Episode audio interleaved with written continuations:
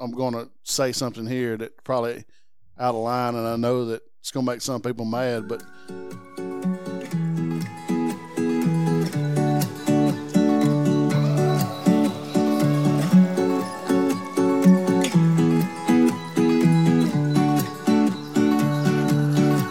Hey, Adam, before we get started, let's don't forget to mention our sponsors. yeah, the guys who helped bring this podcast, we couldn't do it without them. Guess we could, but it makes it a lot easier, you know? That's right.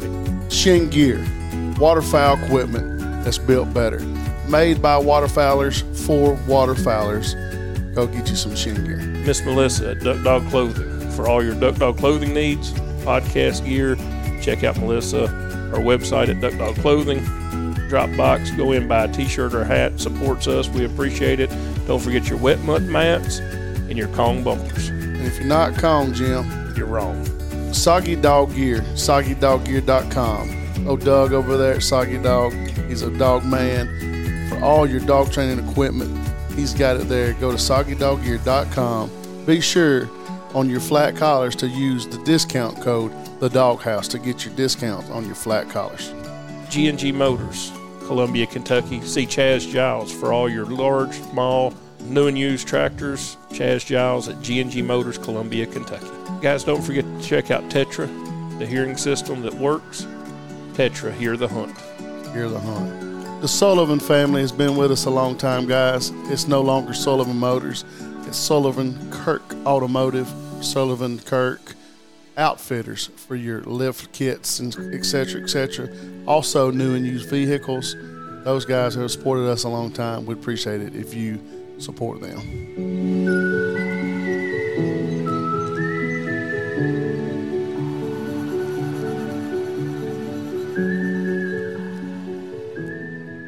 Everybody, welcome back to another episode of the Doghouse Podcast.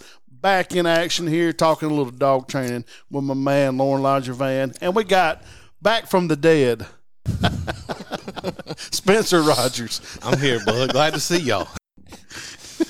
pop in and pop out. Oh man, good to see you, Spence. Good to see you, bud. Glad to be here and Yeah, looking man. at this legend we're talking with today. Oh man, what a what a stud, what a stud. But um, uh, Big Jim's still under the weather a little bit, so um, he's got some stuff going on. Anyway, we're gonna talk some dog training today. So, but before we do, don't forget about the seminar. Um, you got any friends um, that may want to hop in and come with you or whatever? I think Kev said there's a spot or two left. So, um, be thinking about that. And I think talk to Kevin he's talking to some the hotels there in the region for he's going to do a try to get a discounted rate. So if you haven't booked a hotel yet, just kind of hold off on that. Maybe we'll put that on on the face page over there so you can maybe book at a at a better rate for you. There's a good little spot there right in Tuscaloosa. It's 12 minutes from my kennel, 15 minutes from my kennel. Um, good eats right in that area, so it'll, it'll all be good. Which you shouldn't have to eat because we're gonna feed you good here. All right, well, all all delayed. Here we go. Let's talk some dogs, guys. You ready, Lorne? Yep. All right. So, Lorne, you wanted to talk about dogs going deaf Yep. from hunting. Yep. Um, and it happens so much shooting over your dog, man. I, I remember a little dog named Callie I had one time. One time, Spicy Caliente was her name, and she was a young dog. Um, got her master title. Went home for that hunting season as a th- three year old. So came back, couldn't hear seventy five yards away.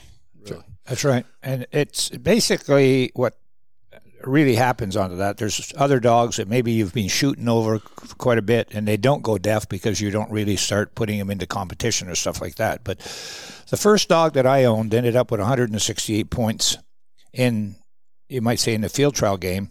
And by the time he was six and a half years old, he was stone deaf. Now, in those days, I did not believe that a dog could go deaf. I used to hunt with my brother in law. Okay, of course, that's another story. We had a stone blind on Stony Point. And really, what would transpire is that we were hunting bluebills and stuff like that. The ducks would come flying by and everything like that, and about 15 or 20 of them would land in the decoys. And I'd say to my brother in law, We're going to shoot. He said, No, let them get grouped together so we can get more of them. And I had a dog called Josh at that time, who was a fantastic animal, no doubt about it. And he was extra smart. Going, going, Josh. Going, going, Josh. So my brother-in-law used to be the leader of the group. He would say, "Lorne, don't shoot until I finish counting to three. And he'd go one, two, three, and we'd stand up and shoot. And Josh would run out there, pick up the duck, and come back in. Five minutes later, another ten would come by. The dog got smarter as time went on because he realized that we were going to shoot on three, but he would leave on two. Oh, Josh. So right. he was theoretically breaking, but we thought he was smart. He could count. And what did we do? We unloaded our six shots, okay, right over his head on the way out there.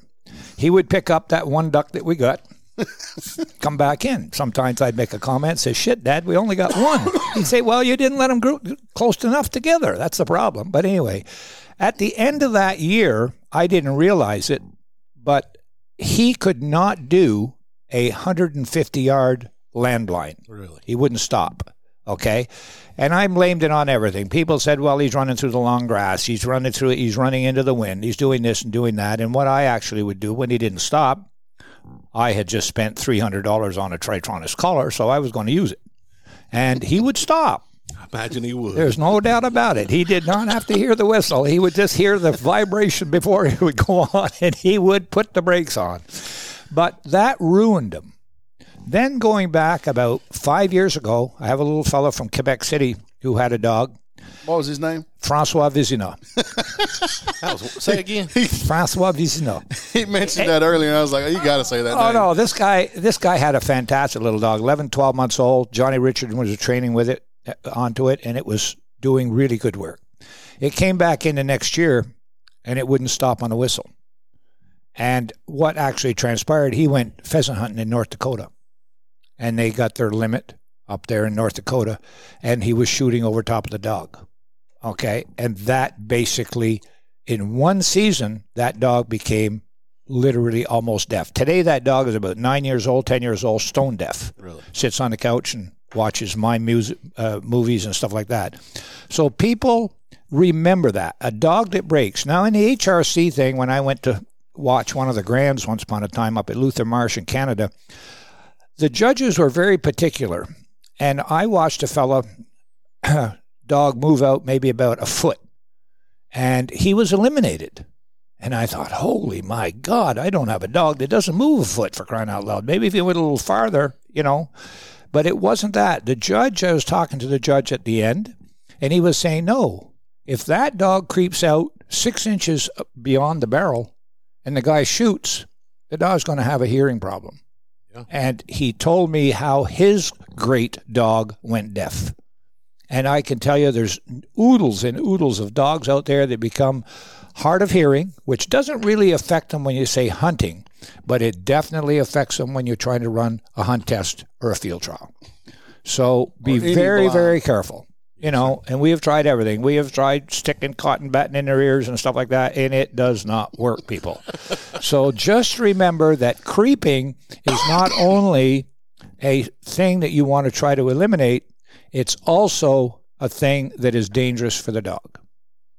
Okay, so uh, it, it's it's it stands to reason that their hearing is fifty thousand times more delicate than ours, and if your friend busts one past your ear, generally you turn around and have something to say to him. Absolutely. Okay. Unless you got your tetras in. Exactly. So that that is the that's the advice of the day, you know. And the other thing we'd like to comment, I'd like to comment too, because I've developed a very good friend down here by the name of Levi. He's Adam's helper, right arm, everything like that. Okay, and he is one sporty guy. There's no doubt about it. Yeah. Okay. What a sport. The other day, he asked if he could drive home with me after a day's training. Yes, sir. And I said, most certainly. And the first thing he said when he got into my truck was, Lorne, tomorrow is Valentine's Day. He said, What are you doing about it? I said, Gee, I totally forgot. He says, Well, I haven't. He said, I got two requests to make of you. And I said, Levi, what's that? I'm at your beck and command. He says, Well, he says, first off, he said, I'd like to stop at the cemetery. I want to get some flowers for my girlfriend. Secondly, he said, Is there any way we could stop at the Dollarama store? And I says, "What's Stretch that for?" dollar. he says, Really, Lorne? I want to buy her a box of chocolates. 15 minutes later, he came walking out of the store with a Kit Kat chocolate bar. and I'm telling you right now, it feeds into good things because he asked me then if he could borrow my Sam's card because he wanted to take her to lunch. Get her a hot dog and a slice Hot of pizza. dog for $2.82. so, Levi, I just want to say you are going to have a wonderful married life. There's no doubt about it. Big spender. what a oh. what a lover. Oh, he is, you know. Lance romance. And getting back, one other thing I just want to talk to about it before we get into the real stuff here. The other day, I know that shooting over your head can get you deaf, so you should wear hearing protection. I was at Sam's the other day having lunch, Your favorite restaurant. favorite restaurant, sitting there eating a piece of pizza and a hot dog. Okay, a big spender that day. And this really good looking girl, okay, came walking up and was walking past me with a hot dog and a piece of pizza. And the place was full. There was only one little spot right beside me that was empty. So I said to her, I said, ma'am, would you like to come and sit beside me? And she just turned her head and she kept on walking. I thought to myself, son of a bitch, somebody shot over her head. Somebody shot over. So let's get down to the serious stuff, guys. She must not know how much money you have. No, no, that's the other thing. The, the hot dog and the hot dog cost me two dollars and eighty two cents. I had two dollars and eighty cents in change in my pocket. The girl says, "No, I need two more cents." I gave her a hundred dollar bill. She gave me back ninety nine dollars and ninety eight cents change. wow. Honest people at Sam's. Honest people. It's,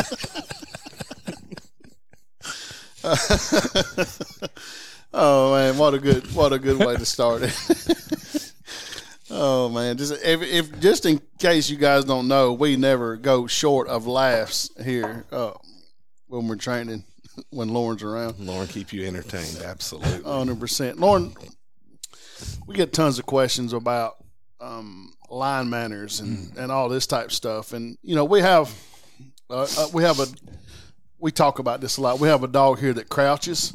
He don't move. Yep. He crouches over. We got one that kind of pats his feet. Yep. We got one as the marks come out. He kind of slowly picks his bum up off the ground. Yep. So, um, what what do you do about those minute things at line at the line? You know, their their front feet don't move outside of the pitter patter. What do, what do, how do we talk about this all the time? How do we handle it? And you tur turn around and you take a very young dog, okay, that's got a lot of go. A lot of times we're real happy that that little puppy is getting a lot of go. But it's a situation that the pitter patter can be stopped then.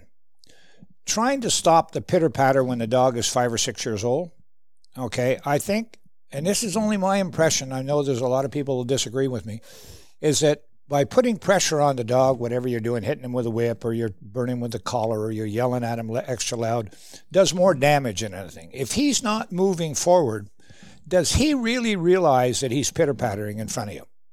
Okay, hmm. it's the same thing as the five or six year old dog that his rear end comes up off the mat. We had that yesterday. We had a dog that went out there and just smashed that test, and his his bum come up off the ground as he was going down. And I thought, hmm, maybe what should have happened there is a guy should have whacked him with the whip. And when I talked to him after, he says, I've done all that. I burned him and everything like that. but he says, what actually transpired, this dog does not move his two front feet.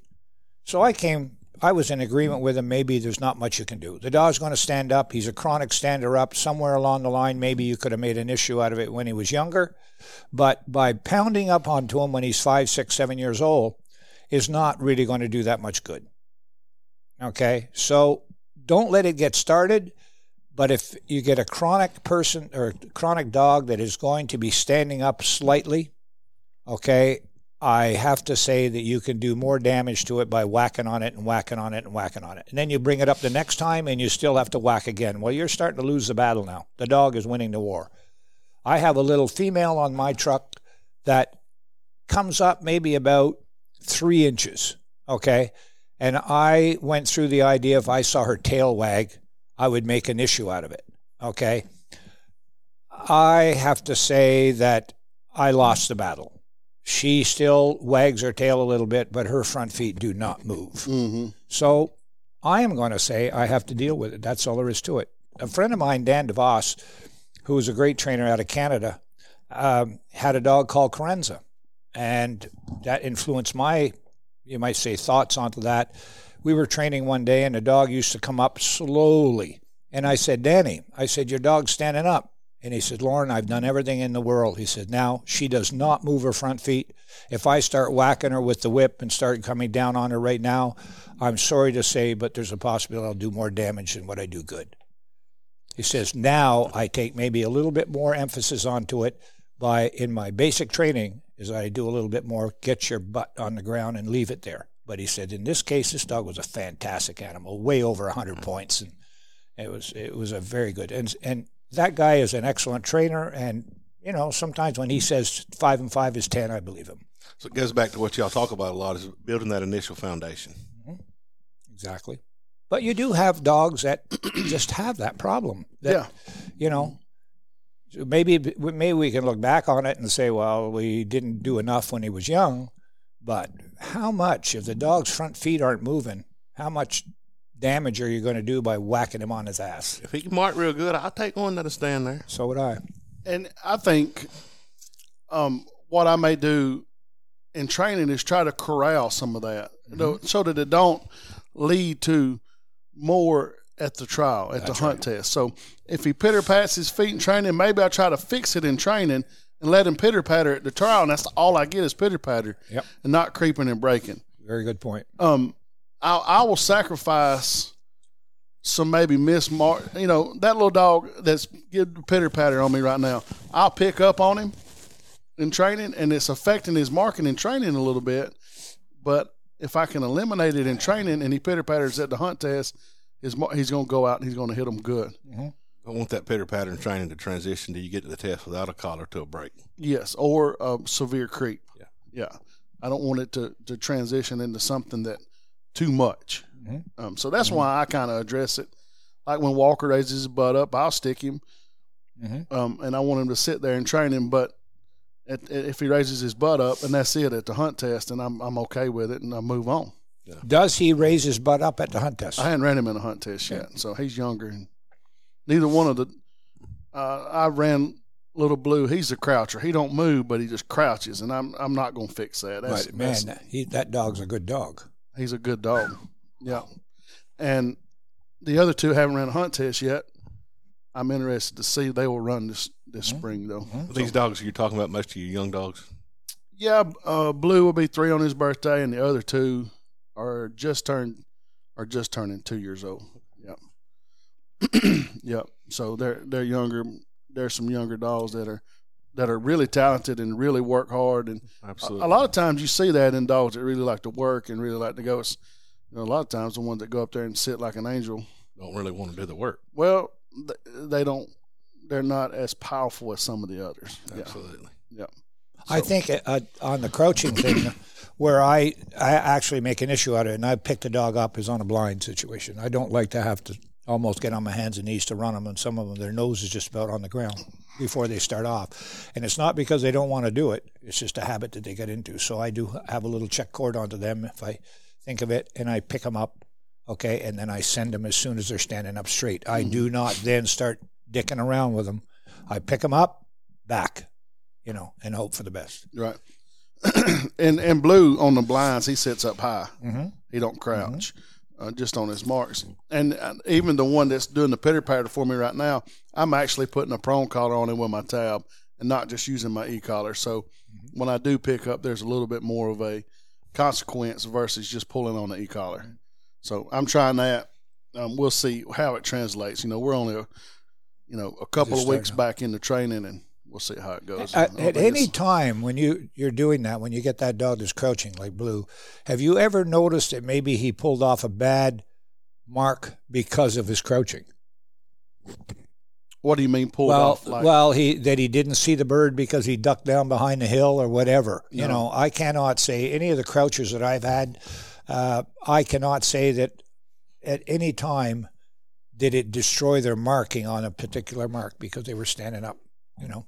So or uh, crouching down. So I try, I pick them up, but I don't I don't start putting pressure onto them. You might say with a collar or anything like that, you know. Right. Has Blue crouched his whole life? Yeah, he really has. I you know, thought he had. That's why I was just wondering. if you'll if you'll go back and you'll if you're ever around Mike Perry when he runs Tiger, Tiger crouches. Britain's little dog Huck crouches a little bit. Uh, yeah, he, he'll crouch a little bit. Yeah, Out of the same genetics right there. yeah, same mama for sure. Absolutely.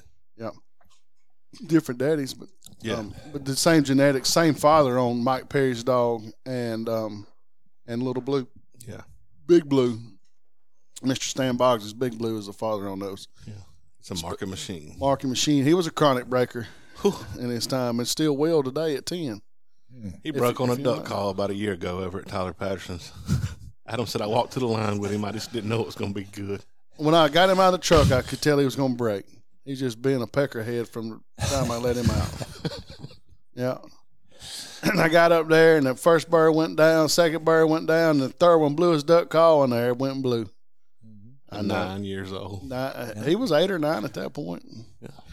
So, You just, oh, if, if you just look at one of those dogs, though, how great that animal was if he hadn't had the breaking problem. yeah, It's like a, a, a chat back home. Dennis Voigt, maybe 90% of the people heard about him, had a dog called Taco. I'm sure that dog would have had 300 points if he hadn't have been holding onto a bird, you know. Mhm. And it's a situation that he'd come in, he's in perfect shape, and he wouldn't give you the last bird maybe one time out of five, but that was enough to, you know. And De- Dennis was never able to cure him of it. I'm sure today, if he had some maybe new methods and stuff like that, he would have been able to. I have never had a dog hold on to a bird, not want to give it to me. But I have seen indications of a dog that was capable of doing that, and I make quite an issue out of it. Right from the first mm. time you see it in training. You know, I've never seen one of Adam's dogs get mouthy on a bird. I was on a podcast the other day, and they were talking about hunt tests and dogs not delivering birds back to be table fare. And I've been going to these hunt tests two or three years, and I don't know, maybe times have changed, but you just don't see that a lot. Of dogs that's locked on a bird, walking back to the trailer, can't get it from them. You see it some, but you don't see it a lot. and every and every now and then you'll see a, a dog pick a bird or eat a bird. Yeah, You know, I can think of it just maybe one or two times since I've been around. it's not much at all. No, that was what podcast that was. They were saying these hunt test dogs that the birds they bring back, a lot of them isn't fit for the table. I disagree with that. Yeah, I know what podcast you're talking about. I listened to it. Okay, It was um, um Barton said it on Casey and them's exactly podcast. what it was. I couldn't remember. yeah, well, his disagreement of force fetch. Yeah, well, I You just know. I've been around it a pretty good bit, and I hadn't And- seen one that's force fetched tear bird and up. Barton said, "I know I'm gonna I'm gonna say something here that probably out of line, and I know that it's gonna make some people mad, but he's he he disagrees with force fetch. He's a um he comes from a different pedigree than we do as far as British British or English or whatever you know, however you describe that deal. Barton is of that Mhm.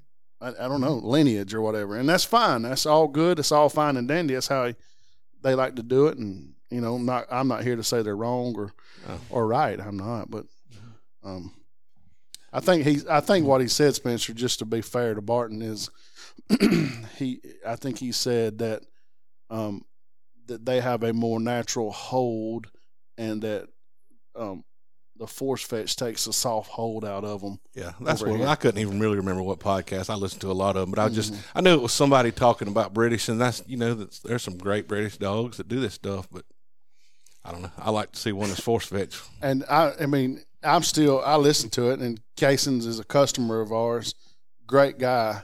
Cason Short is the Standard Sportsman podcast, and um, him and Brent Birch have a podcast, and it's about ducks, and it's a really good, uh, really good listen. But you know, and I heard Barton say that, and Barton and I are friends. Um, I like Barton a lot.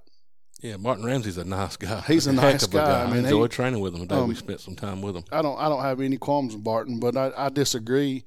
I can't wrap my mind around the thought that force fetch makes a dog have a hard mouth. Can you, Lorne? I don't think so. Uh, the only thing of it is maybe Barton watched the way we used to force fetch a dog. And if you looked at the James Lamb free book that I was born and brought up with, you put him on the table because he turned six, months, six months old, seven months old, eight months old, and you started cranking on him right off the dingbats. Now I no longer do that. What I try to do, number one, I pass him over to a lady by the name of Lorraine Hare because she starts him off, and she teaches the dog that he's got to have something go into his mouth. There's no pressure. Now you know that you're supposed to open your mouth. Then I'm going to apply pressure. Now it's the idea that it's just like collar conditioning. Some people say, well, I don't really collar condition my dog, or I do it on a one, or I do it on a two. That's fine and dandy. That's your method of doing it. But what you're trying to do in a roundabout way is you're trying to be able to get that dog to react properly under pressure. Great. And force fetching is one of the first steps in doing it after the sit and after the hear. Okay. And when you apply a little bit of pressure to that dog's ear and he grabs for that, he's understanding pressure. Pressure on, pressure off. Because it's nothing worse, and Adam, I'm sure you can attest to this. And I said it on the last podcast. Somebody that brings a dog in and says, Well, I didn't want to ruin him, so I didn't do anything with him. Mm-hmm. And you have to get that dog to, line, to, to mind you. And I can tell you, he can do, he can go really backwards the first time that you put just a little bit of pressure onto him. Right. You know, so force fetching in my mind is part and parcel to teaching the dog a conditioning aspect. Mm-hmm. You'll pick it up, but the other day on the on the whip fetch, I can remember I used to have a buggy whip and I did whip fetch with the dog and I used to try and whack him so hard it was unbelievable. And That thing would hit my hat and hit me in the ass and whatnot. It's not that. It's a diversional type of thing. Levi was doing it the other day, walking along. He had a little piece of PVC pipe, touching the dog on the bum and all of a sudden the dog wouldn't pick it up. Yeah. I said, "Boy, there's there's a perfect example." Mm-hmm. Okay, so just keep on doing it until that little pap on the bum Don't doesn't bother mean anything. Yeah. You don't have to kill him; No. just touch him. No. You know, and that's whip fetch today. Right. That's to me the thing about force fetch is so misconstrued is that it's brutal and it's not if you do it properly. That's right. That's right. It's not. And you know that I mean that got us into a rabbit hole right Yeah. there, but that's all good. I mean, I mean, and force fetch is not bad. It Mm-hmm. don't teach dogs to have hard mouths. Hey, I can. I've heard stories about people putting vice grips on a dog's ear because he couldn't pinch his ear. Other guys having a coke thing strapped around their thumb so that they could really. And you had to have the dog's ear bleeding before he started picking it up. Yeah, Things have changed. those days are long gone. Absolutely. When I pulled up, Tim was out there petting on one, putting the bumper in her mouth, starting force fetch, loving on her, putting the bumper in her mouth. Yeah, Yeah. And if you're still doing all that stuff, I think you're behind on the times. Um, you know, I'll, I'll say that. You need to, you need to catch up. It's, It's an easier way. it's 20, 24, you know. And and Lorne, you learned how to force fetch forty years ago. Yep. Who taught you Noah? I went through them all. I went through the. I went through the. Moses. I went, yeah. They learned on the ark together. That's, we only got two of these Labradors. We're gonna force oh, fetch Oh, and yeah, some okay. bitches while we on here. it's okay, guys. Pick on Lorne. I'm going to die pretty soon. You sons of guns. You won't have anybody to sit there to listen to. Thanks, Lorne. We're going to enjoy a few days we got with you. Oh, boy. Oh, I love it. I love it. Um, all right, let's let's move along. All right, so I had a I had a question brought up to me, and um, I didn't write it down, but it was Kobe Cotton, I think, if I remember right. Boy, my mind ain't what it used to be. But he was asking me about a safety whistle on a poison bird. So before we get into whether use a safety whistle to to, to stop them early on or not, let's talk about poison birds and um, when do you start teaching them and the manner you go about doing so. So when when you uh, first of all describe what a poison bird is for for somebody that may or may not know what it is. Okay, a poison bird is basically the gunner is standing out there. He throws a bird. You tell your dog to leave it, and he has to be able to go and do a blind. And then he can come back in and pick up the mark. Okay? Right. Or if you really want to be able to put a lot of control into it, you can have two blinds out there. Now, there are different ways of doing it, and I'll, I'll explain my method. And there's other people out there that do fantastic. I, I can tell you right now, poison birds are handled a lot better now than what they used to in the old days. Mm-hmm. I will do put the poison bird out on my pattern field in many instances. The person will throw a bird, and I'll have a little blind. It might only be 25 or 30 feet for this young nine, 10 month old dog. Mm-hmm. And he goes out and he picks it up, and then I come in and I'm using cue words. Now you're going to watch, or I, some people use the word mark. I use the word watch. Okay, you go in and you pick that thing up. It might be a white bumper there, so he's going to have success all the way around. And I'll slowly start to extend that out a little bit further. However, all of a sudden you're doing that, and you have Tootsie, the little female dog, or Buster, the little male dog, who's a little bit soft. And you start doing too much of that, and the first thing you're going to say, this dog is really smart, man. It turned off that mark the minute I said leave it. It turned around and it went. First thing you know, the dog's not going to be watching that thing because he's going to say. And I lived mm. through that where I would do poison birds three or four days a week. Okay, and I never realized it that it was maybe doing some damage to some dogs. Nowadays, I don't do poison birds to that same degree. On my pattern field, I will try and stop a dog four feet, five feet from the pile sometimes, and I may give him a come in whistle. I might turn around and send him to another pile. I might do anything like that that I try to get control right at the last minute. The other thing that I do on a poison bird, I run a dog from both sides. I turn around and I say, leave it, other side.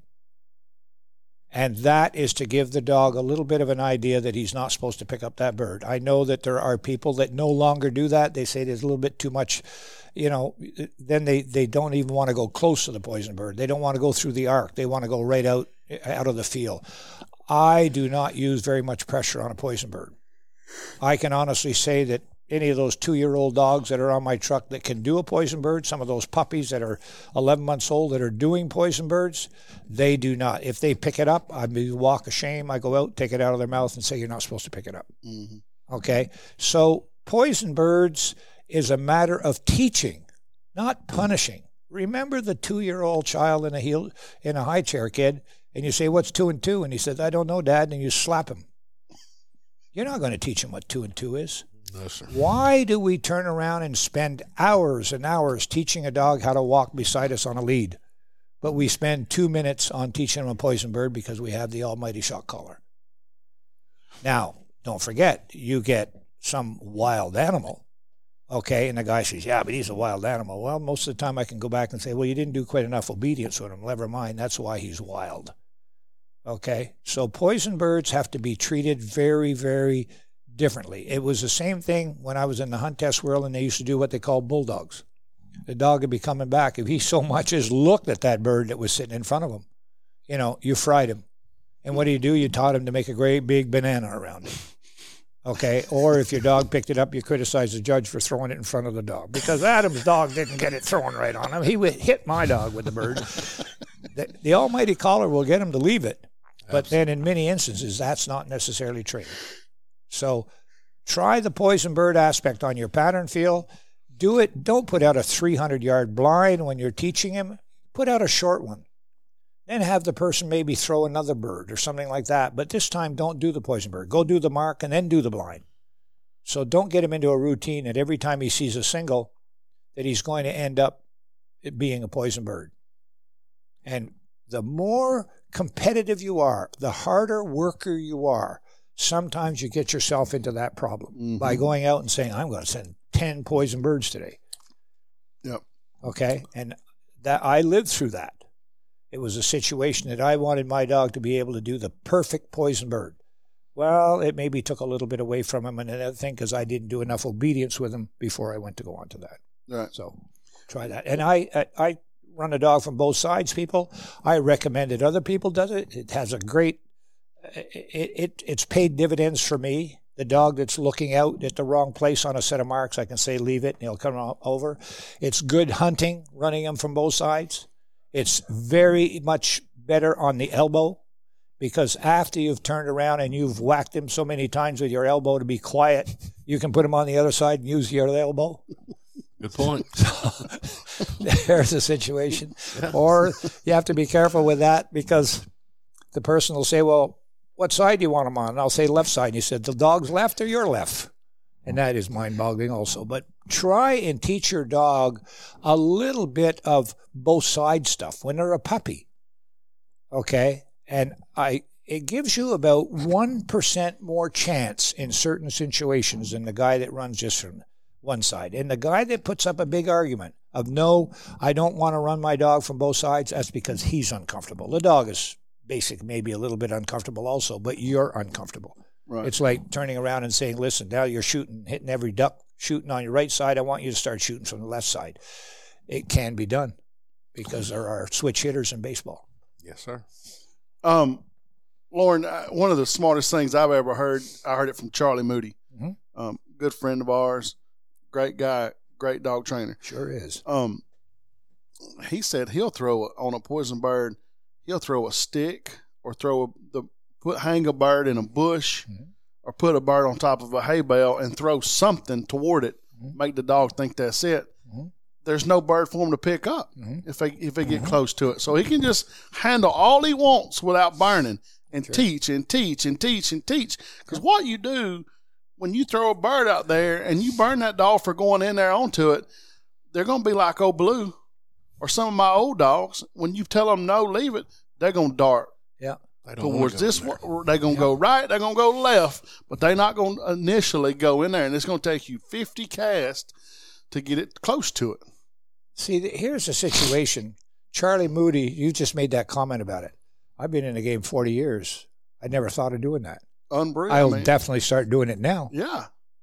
So- Thank you, Charlie. Yeah, when even with my old dogs, if I run a, a poison bird under the arc or something like that now, Yeah. I throw something that's Never not a duck. even thought of that. Yep.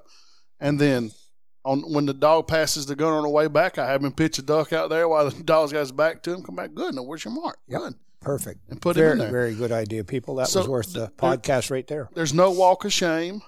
There's there's no reward for the dog. If he goes in there, you just keep casting. Mhm. So that was a great thing. When when you start running poison birds, like all right, so you've taught them and you've done them and you've done enough in training, you feel you see one at the hunt test or you see one at the trial. What is your mental approach training versus the trial? Are you gonna are you gonna give them a, a safety whistle like back and then tweet and go ahead? All right, we're running a blind early on into it, or are you gonna let them get down there close to the bird and try to start handling them? no, no, no. At a trial, at a trial, I'm going to be giving them safety whistle, and I'm going to be praying. Okay, in this situation, but especially if it's through the arc, it's. I, most of the time in the field trial game that I've found, if you do not pick up the poison bird, despite the fact that maybe you pull a little bit of a banana or something like that, the judges are very often more interested in the poison bird aspect than they are at the perfect line. Mm-hmm. So at a trial, I will play it safe. In training, I will not play it safe. I will challenge an older dog out to see what are you going to do. Okay. Now, basically, however, because of Charlie Moody, I'm going to be throwing a two by four out there And really Okay. challenging them. and really Yeah, let them get right there right. and give them one cast under the arc and And I watched Paul Sletten once upon a time, another great trainer at the cattle ranch. And I had five dogs into a lamb line, and it was a poison bird that was out 150 yards, and you had to go through the arc. And I lost all but one dog. And Paul Sletten made it look pretty easy. And I now, if I saw Paul, I'd say, How big is a two by four that you're throwing? Because I'm pretty sure he's doing that because his dogs just made it look so easy. It was unbelievable. I am hacking and swearing and kicking and going and blaming the bird boy for throwing the bird too close to the line. You know? But you know, going to Paul, that school, and I have, you know, I, we all study different people, and I don't know enough about Danny's Farmers Mm-hmm. crowd, but I'm familiar with the the Mike Lardy crowd, the Ray Voigts, the Andy Attars, the Pats. You know, um, Paul learned from Andy, worked for Andy, Ray, all those guys, uh, Chris Oyer. All those guys think on a higher level than most of the people that I've been around, Mhm. and and they're, they're all their dogs look the same and do the same. Mhm. Um, and I'm not surprised one bit that Paul got them through there very. Their very dogs smooth. look so comfortable. Me and you spent the day training with Andy and them, and their dogs just look so comfortable out there, so Mm. free. Yep. Oh yeah, absolutely. So good. So that's poison birds. Let's finish up with this, Lorne. Let's talk about um, the set of marks that we ran yesterday, and all we we ran it all different types. We ran it from standout singles from left to right, standout sing- singles, middle, left, right. We did um, a double on the two short guns and did a long retired single. We did it all sorts of different ways. Okay. So when do you know to throw all singles? When do you notice challenging them out to a standout double? When do you when do you retire that double and then do a, a long single, or even when do you go to the triple and retire all of them? At, at what point, when you got a set of marks and you're breaking it down through your truck? And I know you don't have 25 to do like you used to, but you used to have a dog that was you know, ready to do the singles and used to have a dog that was open going to do the triple retired. At what point do you start challenging that progression? Well, What's your indicators honest, honestly speaking, yesterday is a perfect example. I had four dogs on there that I call old dogs, two years old dogs, going to be three years old. And I came up with them and I ran it as a triple. Not one of them did it. Right. Not one. They all, the center gun, they ran on the wrong side of it because it was a converging type throw or it was thrown in. The birds were placed at the foot of a hay bale. Okay. There was a line of hay bales and they could not, they had to go smashing into the hay bales to hit that bird. A simple mart. It was we just uh, couldn't hardly we get thought. real Then good. we had another one where there was a little bit of a water puddle in, in front of the long one, and for some reason the dogs didn't want to go through the water puddle; they wanted to run around the backside of it. And I came up there, and honestly speaking, people, it went through my mind, even though I criticized the heck out of other people that do this, I wanted to see if my dog could do it. And after I ran dogs that didn't learn, as we say in good old English, shit, I decided that I better break this thing down. right. And I still had a problem breaking it down because the bird throwing in front of the hay bale, okay, which the other day when they were talking about bird placement, if you ever find a low of uh, a hay bale, try to run the dogs right into the wall. I started doing it as singles and doubles. Okay. And I think at that particular time, maybe the dogs learned a little bit. But the dogs that I threw a triple at, nothing. And yet I'm a proponent of saying you got a theme a little bit here. Dennis Voigt's favorite words. You got a theme. I should have ran that thing as singles and then come back maybe later on at another day, okay, with Adam, and ran it maybe as a double and a single mm-hmm. or a single and a double. And then I could have come in and said, well, now the dogs are doing much better. I'm going to run that thing as a triple. And then I would have maybe taught the dogs.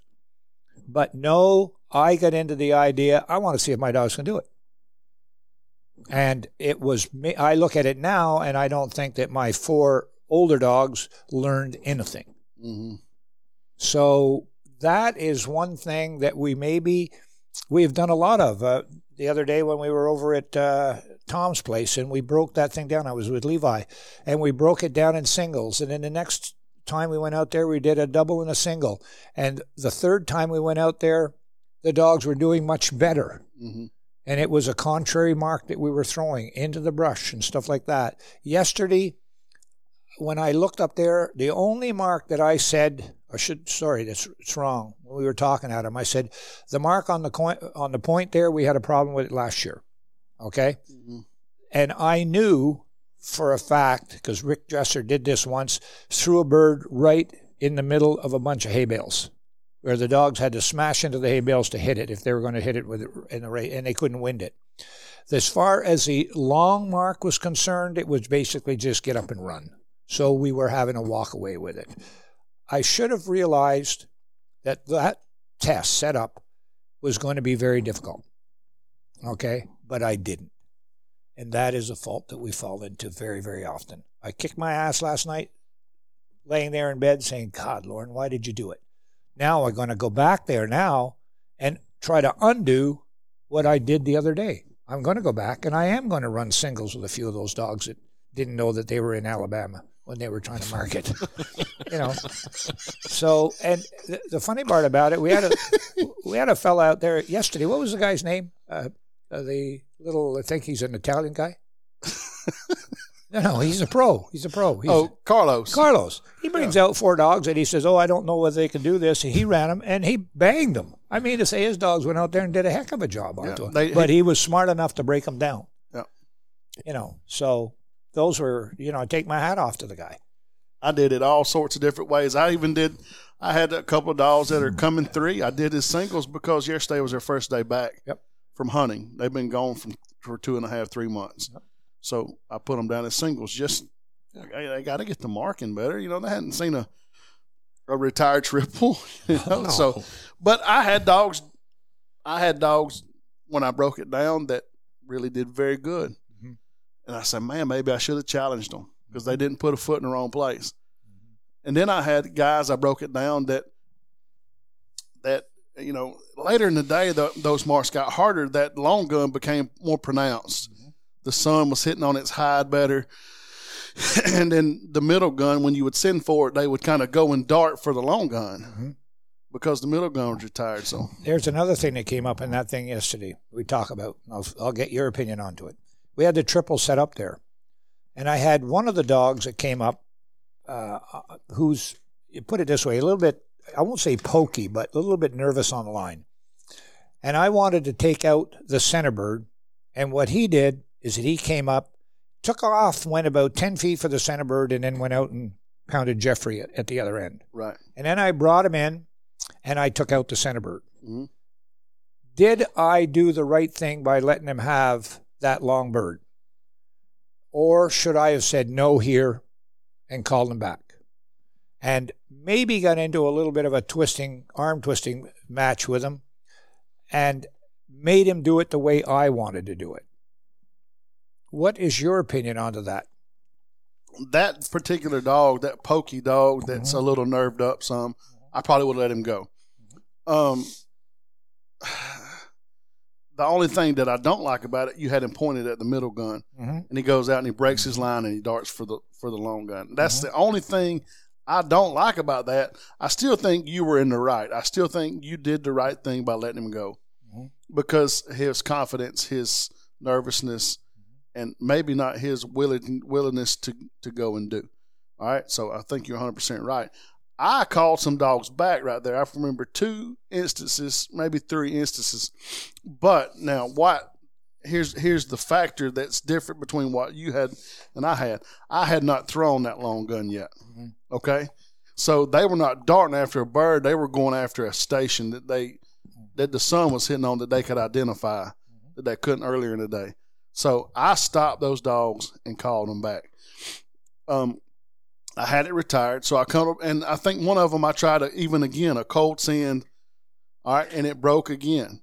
So then I had it come back. Had Austin come up while we, I, I tell him, and just this is I, to flash me. I'll say, all right, Austin, show me your boobs, and uh, he stands up from behind the blind. He's six foot 6 so you can see him ten miles. You see the whole from his waist up, you know. Then he sits back down. Good, good, right there. And the dog made it out there, you know, and did good. Then there was another one that, um, that I put a little correction on to right there for, you know, I think this dog was better than the dog before. Mm-hmm. So I challenged her out. I sent her. She broke her line, darted for the long gun. Stop. Mm-hmm. No, here, come here. Now, right there, good. Now, another cold send. She broke again. Stop. I put a nick onto her. Mm-hmm. Now, come here. Come here. Then I had Austin flash me. Boom. And she makes it out there. I feel like that little dog learned something. Yep. I didn't Yep. didn't decimate her momentum. I didn't scramble her brains. It was just a, gosh dang it, I didn't ask you not to do that. Mhm. Um, but the whole difference in what you did and what I did is I did not. I hadn't even thrown that long gun yet. I was doing it as a single at the end. So Well, that same thing happened, I think, to Lorraine uh, it, uh, on another day. The dog came in, she switched sides with it, but it, it lied to her. It still took off where it wasn't supposed to take off. And she brought it back in and she simplified. She did not put a collar correction onto it. Okay. Now, this dog is what, six years old or something like that? mhm. I think maybe a collar correction or a nick was warranted right, because it's notorious for doing that at trials right, especially on water. Okay. And so in this situation here, don't kill it, but show it maybe your displeasure to a certain degree. right. Okay. I think another deciding factor why I corrected it one dog and I didn't the other is um, I think the one that I corrected has a little bit more talent. And I felt like she had a better understanding of where that bird was versus the other one. uh, it knew it was out there somewhere, right? So, um, I think I think that was a, a big factor in what I did, and the other one, she has a little bit more tendency to kind of go her own way. So, and I know she's just, I don't even know if she's two yet, mm-hmm. but I, I'm I'm trying to lay a foundation that it's not do whatever the frick you want to do. It's we're a team, mm-hmm. whether it's marks or blinds, we're a team, and we're going to try to do this in a manner in which we do it as teamwork. Mm-hmm. And I think that's the frame, that's the mindset you're trying to teach right there with her. And I'm trying to maybe overcome some of her. Yep. And Her- you know, and going back onto this, and I know it still happens to it. Uh, same thing today, even though there's a lot more videos out there saying no. But there used to be a chap in Canada by the name of Bruce Kelly. He's passed on now, and he bought himself a Labrador, and it was a show dog. The first time that he came out with the dog, it wouldn't even pick up a bumper. And by the time that dog passed at seven or eight years old, I don't think I ever saw Bruce miss a set of landmarks but you never knew how he was going to pick it up. One day he would say, "Okay, go get that one there, go get that one there," and the dog would go get the long one and come back in short. And, uh, and I guess that taught me total relaxation because he never burned the dog. He bought himself a collar, but he never turned it on. Mm-hmm. Okay, but his dog was capable of doing it. Now I was brought up in the primary selection era because we didn't have flyers in Canada. Primary selection or secondary? No, primary. I was brought in. You're going to turn around there. The long bird just went off, but you're going to take out that short one. Okay. And then watching Dave Rorem's tapes and listening to people that went to his seminars and everything, he started this business of secondary selection. And I think I've heard that he would say, no, you know, you're going to get the bird, the last bird down, and then the next bird is going to be my choice. And then I heard people say, no, he will actually go out and say, no, I'll, you take it out third if you want it. If you want to go that way and you want to nail that other long bird, but you're going to have to take the bird that I want last. Mm-hmm. Okay. Now, I've never really sat down and talked with a gentleman onto that, but he's had some pretty awesome marking dogs. And are they totally relaxed? I know people that hook uh, that burn dogs if they hook a gun. Yeah. I mean, to say it's a situation in which it's, uh, you know, and I, I don't think that's the right thing to do, but there is a correction that can be applied, maybe a whistle if the dog is fading with the wind to hook the gun. Okay, so I I would I dare say that it is a call at the moment, and I think sometimes you can sit back if you want to listen to conversations like Adam and I have, and he might say, "Well, Lorne, maybe you should have done this," or I turn around and I can say, "Well, Adam, you know, maybe you should have done that," and not say you're full of shit. Excuse the language, but yeah, okay, maybe the next time I'll try that way. So if anybody has any ideology on how they go about picking up marks, okay, by all means, uh, you know, step up and email at them or text them or whatever to say, well, this is the way I do it and I have success. You know, I let them take out whatever bird they want. I don't start playing around. I don't think you can do it that way, but there are some people maybe that have that idea to do it. You know, Um, I, I I would even take it as far as if anybody has a connection with um, um, Dave Rorem. Yeah. I'd love to have Dave Rorem on this deal and talk Yeah. talk selection, talk Excellent. dogs. I'm talk about a man that's very. I don't know him. If he walked in right now, I wouldn't know him no more than I can fly. Oh, you would know him. You would know him because he'd have to duck going through that doorway first thing. But um, we're talking about a man I've seen at nationals, always competitive in the field trials, always competitive at the, at the nationals, and I think maybe a, a daughter of his runs his dogs now. Mhm. So, um, Dave, I know you listen. no, just kidding. Um, if anybody does have a connection with uh, Dave Rorem, I would love to uh, put in a phone call to him and, and have him on the podcast. I'd, I'd like I'd like to I'd like to see just sit down and watch her train one day, find out if she was the same girl at Sam's. I got a question for y'all. Might have been. Can't hear. How's y'all's orange and white drill been going? Are y'all still doing that, or were you at on that, Lorne? We did it. We did it. Uh, You it's done called with the it? Posselbon drill. That's what we named it. Fossil bond Yeah, drill. Jerry Posabon. Okay. God bless his soul. I hear he's not in great of health right now. He's got a sore back. I know Jimmy Andrews is trying to get him so that he'll marshal the national up there because Okay. He, He's uh, him and Chris Bales are two fantastic marshals when it comes to training, and Jerry and both of them are fantastic dog trainers. You're gonna win that national, ain't you, Lorne? uh, not this year, maybe in about ten years from now. Um, I'll put it this way: my father lived to 107. He'd still be alive today if he hadn't stopped smoking. So I mean, it's like, come on. The orange, the the Passabon drill, we did it, and the dogs got better at it. Okay, I was just curious. Hey, Didn't they, Lorne? Oh yeah. Oh, there was one day I was like, there's, I was like, there's no way my dogs are getting anything out of this. The first day I was here, you did it. I talked to some people that listen to your podcast. Me and Justin Swan talked about it for about an hour, and I was just curious to check back and see how it went. Yep. The dogs got better at it. They learned how to hunt. I mean, you talked Better. about it at the national mm-hmm. last year, where there was a few instances where it'd be nice if those dogs, instead of checking out 400 yards out the back door, they would sit right there and hunt it. Oh yeah, absolutely. Now we still have some that have on our real marks that have checked out on us, but you know, I feel like it's there's some there's some carryover there, and I think it worked out good, didn't it, Lorne? Oh, definitely did. Yeah, Definitely. Lorne, I Lorne said I was ready to take my toys and leave the sandbox or some shit. Yeah, you were. Yeah, yeah. He sat me down and had a good stern talking to me, so it's all good. Another tool in the toolbox. Yeah, Yep. it worked out. You got you got anything else, Lorne? No, I'm fine, guy. You ready to go train them? Yes, sir. Another good day. It's gonna be pretty. Yep. Beautiful day. cold this morning though. So, but uh, anyway, look. All right, guys, we're gonna we're gonna end this thing. I appreciate y'all listening. Lorne, thanks for coming on with us. Spence, glad you're here today. Yes, sir. Um, you got here just in time to hop in with us. Yeah. Um, thanks to everybody for listening to another episode of the Doghouse Podcast. Don't forget to um to share it. Tell everybody you know about us. We appreciate it, and uh, we look forward to seeing y'all around. Ah. We out. Ah.